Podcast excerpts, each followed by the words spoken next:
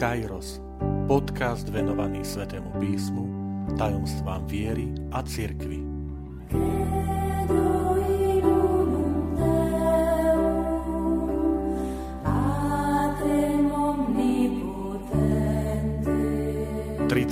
Tretia časť. Nečakané obrátenia sa dejú v každej dobe. Vitajte pri počúvaní tohto podcastu – Volám sa František Trstenský, som katolícky kňaz, farár v Kešmarku a prednášam sväté písmo na Teologickom inštitúte v Spišskom podradí.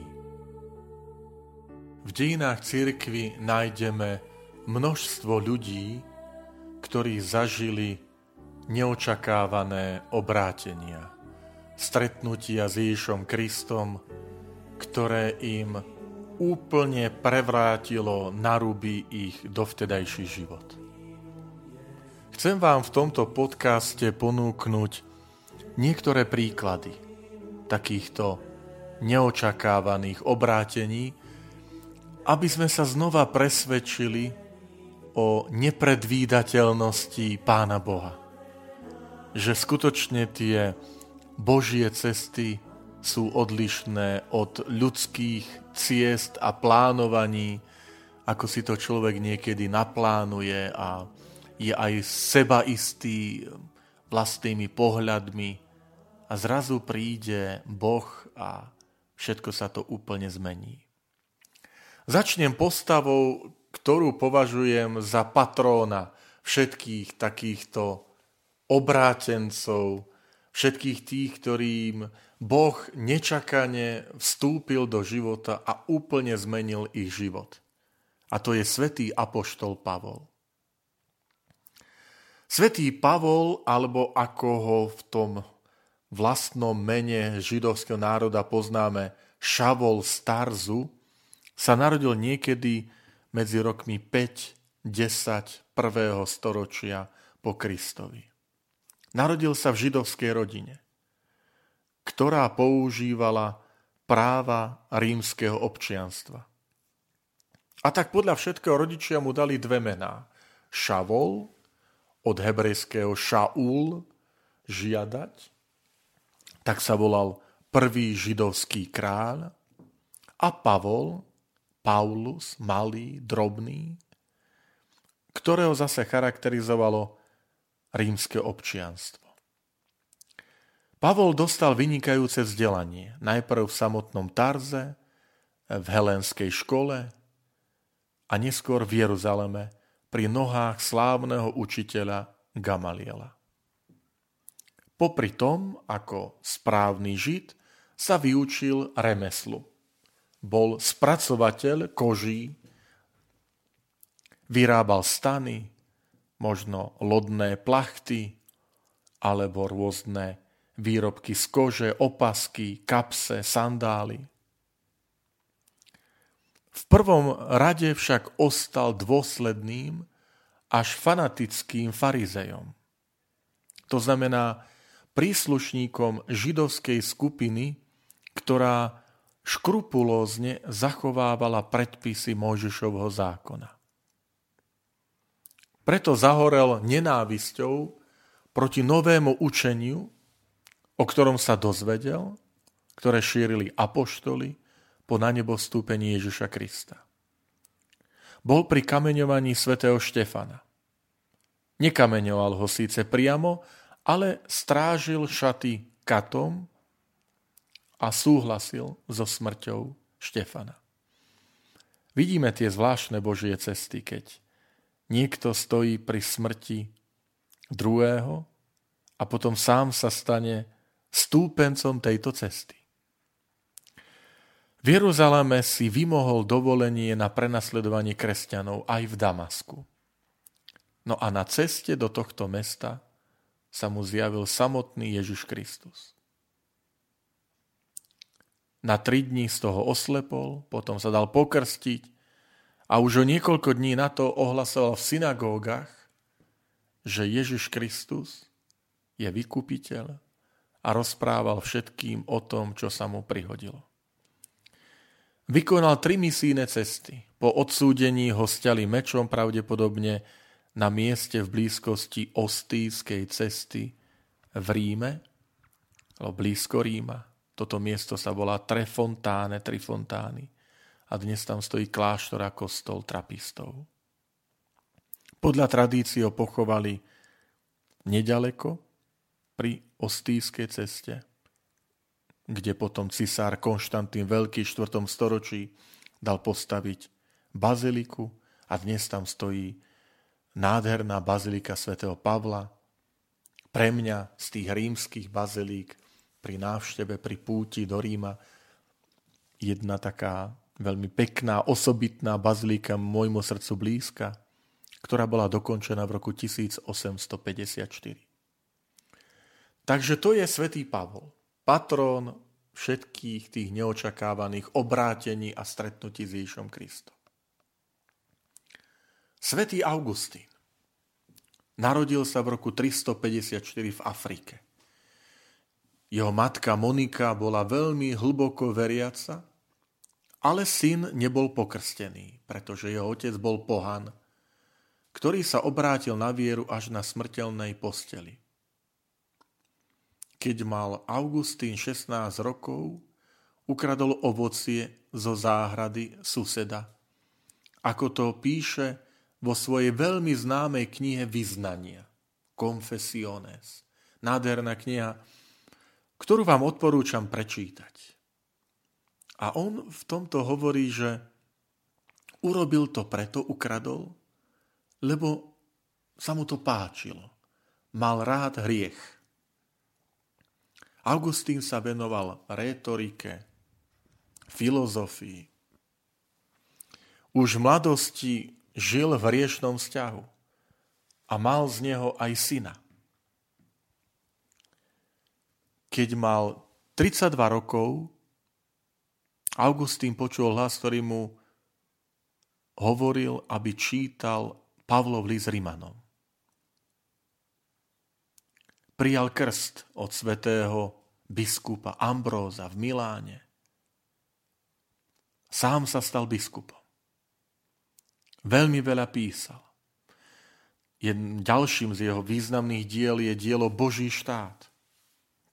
A popri tom množstvo komentárov a výkladov k Svetému písmu. Veľa písal o Božej milosti. Preto sa niekedy nazýva, že to je doktor grácie, čiže doktor milosti kvôli svojej učenosti. Páči sa mi jedno vyjadrenie pri postave Sv. Augustína a platí to pre každého jedného z nás. Že ak by v církvi nejestovalo milosrdenstvo, ak by Boh sa neskláňal vo svojom nekonečnom milosrdenstve k nám, ľuďom, tak svätý Augustín by to v církvi dotial na najvýš na hlavného ministranta kvôli svojmu dovtedajšiemu životu.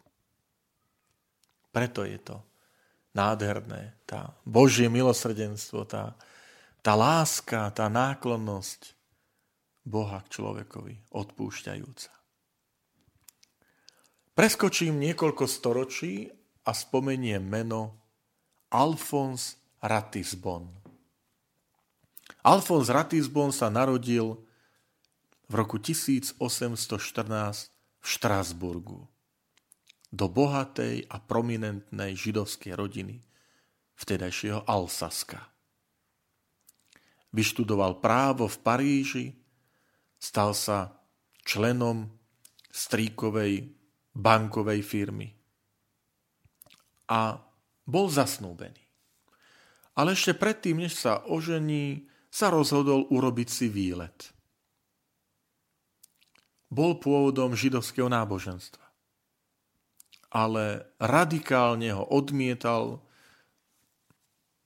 nejaké náboženstvo, vysmieval sa z neho a jeho hnev ešte viac narástol a nenávisť, najmä voči katolíckej cirkvi, keď jeho vlastný brat Teodor sa stal katolíkom. Alfons na tomto výlete prišiel aj do Ríma a vstúpil z dlhej chvíle, kým čakal, myslím, že na priateľa, s ktorým sa mal stretnúť pred kostolom, tak vstúpil do kostola svätého Andreja, apoštola v Ríme. A tam zažil zjavenie, mystický zážitok, oslovenie Pany Márie. A po svojom obrátení pomáhal svojmu bratovi Teodorovi a založil aj také hnutie bratov a sestier zo Siona, ktorí sa snažia o židovsko-kresťanský dialog. To hnutie spoločne je dodnes.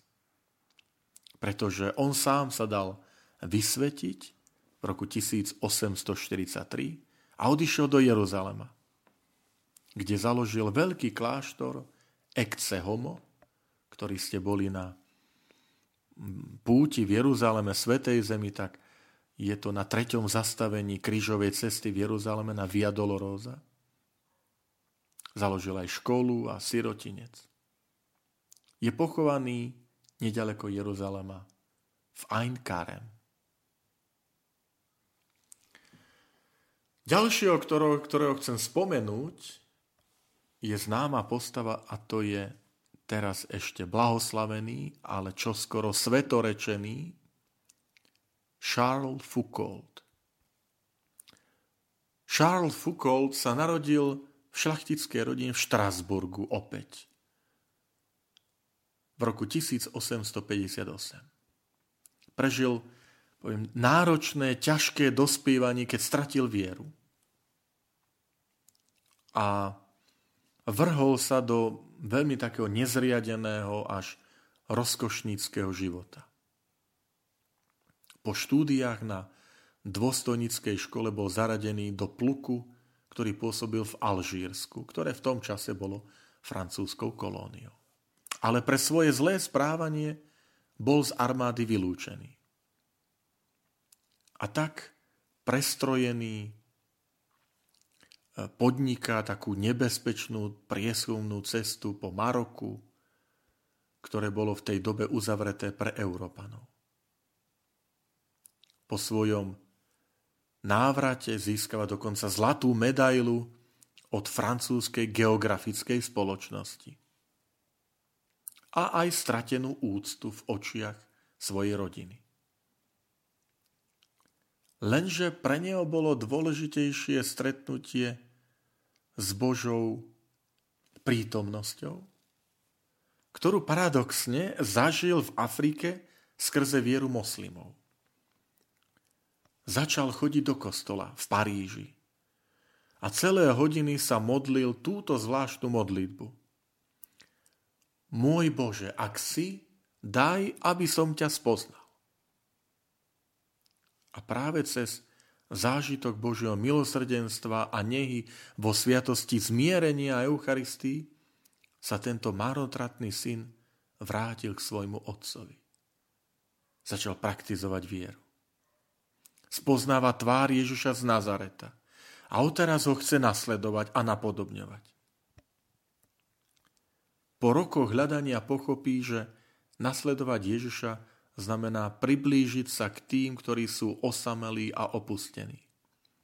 Po kňazskej vysiacke v roku 1901 odchádza na Saharu, aby bol bratom a priateľom tým beduínom na púšti. Učí sa ich jazyk, poznáva ich kultúru.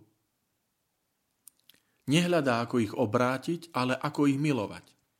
A celým svojim životom chce kričať evanilium, ale svojim životom že z jeho života, jeho štýlu života to evanilium až, až kričí. Zomiera v roku 1916 ako obeď lúpežného prepadnutia. V roku 2005 ho vtedajší pápež Benedikt XVI vyhlásil za blahoslaveného a čo skoro bude vyhlásený za svetého. Poďme do iného kúta sveta, do Spojených štátov spomenie meno Dorothy Day, alebo v slovenčine Dorothy Dayová. Narodila sa v Brooklyne v roku 1897, neskôr vyrastala v Chicagu. Jej rodina bola protestantská. Keď mala 18 rokov, presťahovala sa do New Yorku a začala pracovať ako novinárka. Viedla bohémsky život dokonca. Otehotnela a išla hneď na potrat. Veľa cestovala, venovala sa písaniu. Ale potom sa usadila. Začala navštevovať sveté omše. A v roku 1927 vstúpila do katolíckej církvy. Vydala sa a počas tehotenstva sa rozhodla dať svoje dieťa pokrstiť, keď sa narodí. Narodila sa jej dcera Tamara. V roku 1932 ju oslovil jeden katolícky časopis, aby písala článok o pochode, o pochode kvôli hladu vo Washingtone. Neskôr sa začala v tom období veľkej krízy angažovať v katolíckých odboroch. A robila to, v čom bola najlepšia. Písala články. Angažovala sa potom proti rasizmu, proti vykoristovaniu. Keď bola vietnamská vojna, angažoval sa v mierovom hľadaní riešenia. Dokonca v septembri 1965 bola súčasťou delegácie, ktorá sa zúčastnila na zasadnutí druhého Vatikánskeho koncilu. Spolu s ďalšími ženami držala pôst cieľom, aby, aby Boh požehnal prácu a výsledky tohto koncilu. V roku 1976 mala príhovor na Eucharistickom kongrese vo Filadelfii. Zomrela v roku 1980.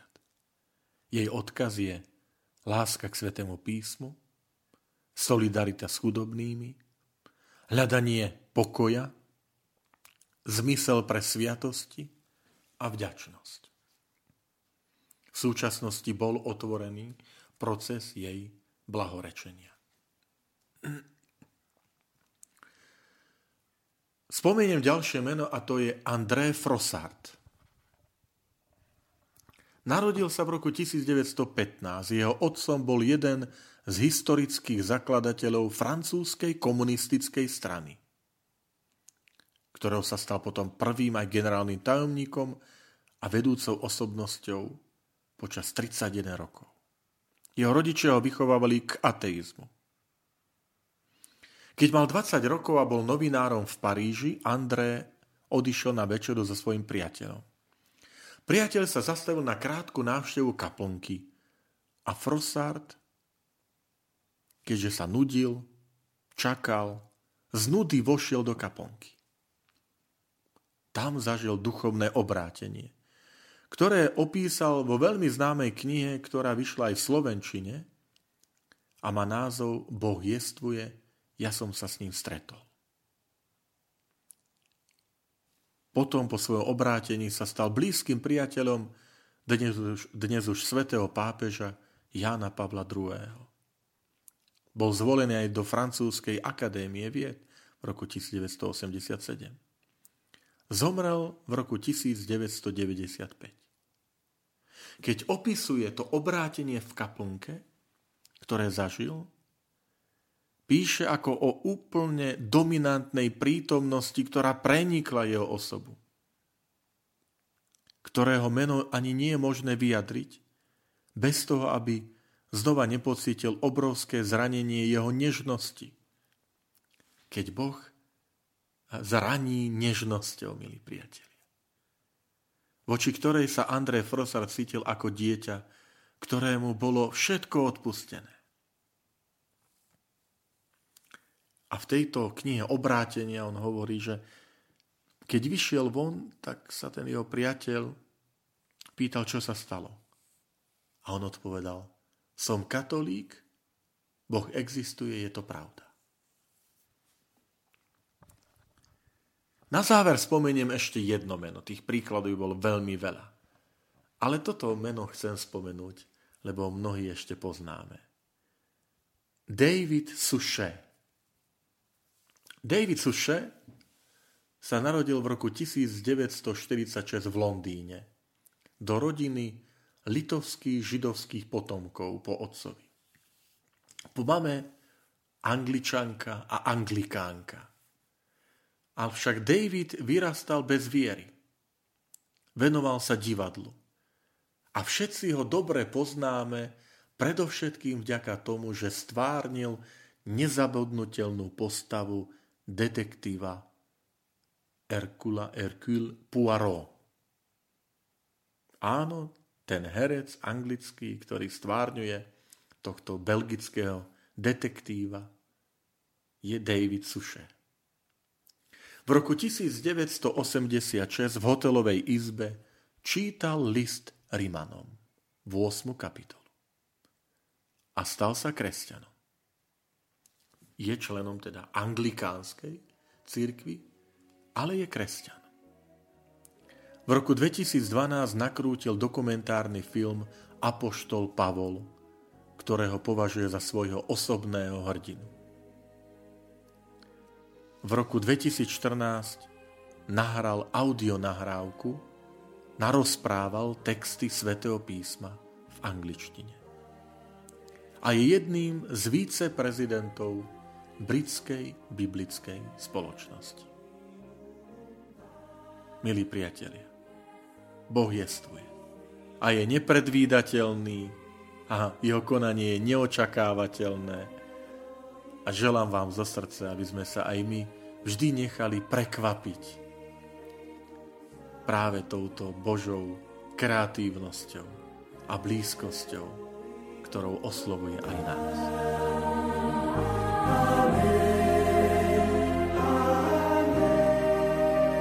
Ďakujem, že ste počúvali tento podcast. Teším sa na ďalšie stretnutie s vami. Sledujte naše aktivity na web stránke farnosti Kežmarok www.fara.kezmarok.sk alebo na Facebooku farnosti Kežmarok.